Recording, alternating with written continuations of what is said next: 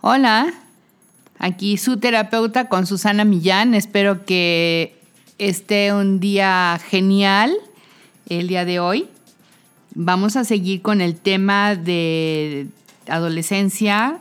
Em, antes de seguir, iba a empezar a hablar un poquito de los problemas que con los que se encuentran los adolescentes. Pero creo que voy a brincarme eso y voy a empezar con otra cosa porque se me se me hace muy importante. Bueno, uno es cuando tú, tenemos el tema, y creo que eso todo el mundo medio ya lo maneja, cuando le dices a un niño pequeño, pórtate bien. Sabemos que le dices esto, pero pues no saben ellos muy bien a qué se refieren. Me encantó la definición de uno de mis pequeños que decía, mi mamá, es hacer lo que mi mamá quiera. ¿Y qué quiere tu mamá? Ah, no sé, porque siempre quiere cosas diferentes. Entonces los niños no tienen a veces forma pequeño saber de qué hacer. Pues un poco también pasa lo mismo con los adolescentes.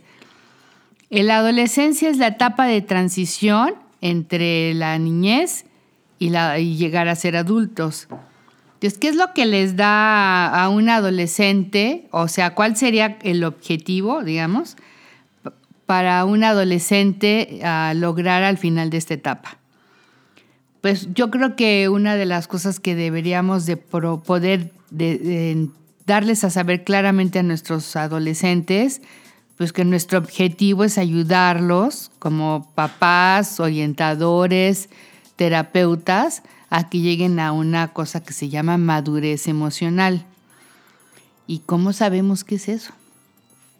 ¿Cómo se logra? ¿O cómo lo, pues sí, cómo van a los adolescentes a ver hacia dónde van? Una de las cosas muy importantes para llegar a esta madurez es, o ir hacia allá al menos, es que el adolescente pueda lidiar y contactar la realidad. O sea, y contactar de una forma constructiva.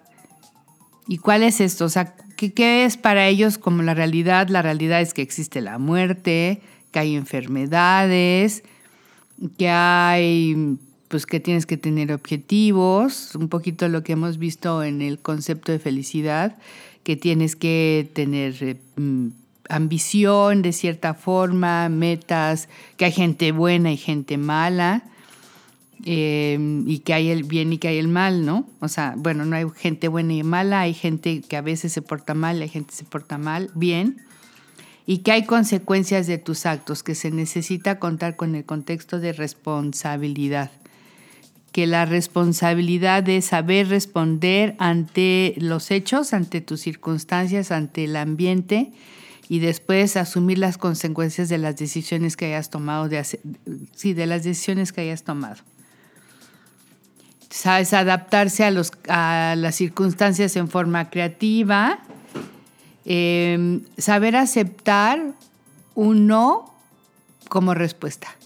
Esto es algo muy importante porque vienes de la infancia en donde la infancia decirle a un niño no es, híjole, un verdadero problema.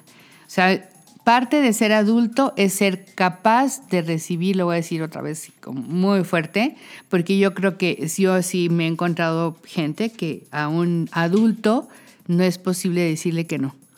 O sea, siempre a sus requerimientos, a su lo que necesite, hay que contestarle que no. Que sí, sino entonces empieza como un problema en lugar de saber que el otro es capaz de decirte que no y tú eres capaz de tomar eh, lo que él te diga, pues si el otro dice que no quiere o no puede, o la novia ya no te quiere, pues es un no y pues hay que vivir con eso, ¿no? Lo que sigue, a lo que sigue. También es importante eh, dirigir nuestra energía agresiva de una forma constructiva y creativa, o sea, y en proporción al estímulo. O sea, a veces los adolescentes pues, eh, reaccionan de una forma muy violenta, nada en proporción de lo que, del estímulo que recibieron. Entonces es muy importante que se regulen en esta etapa.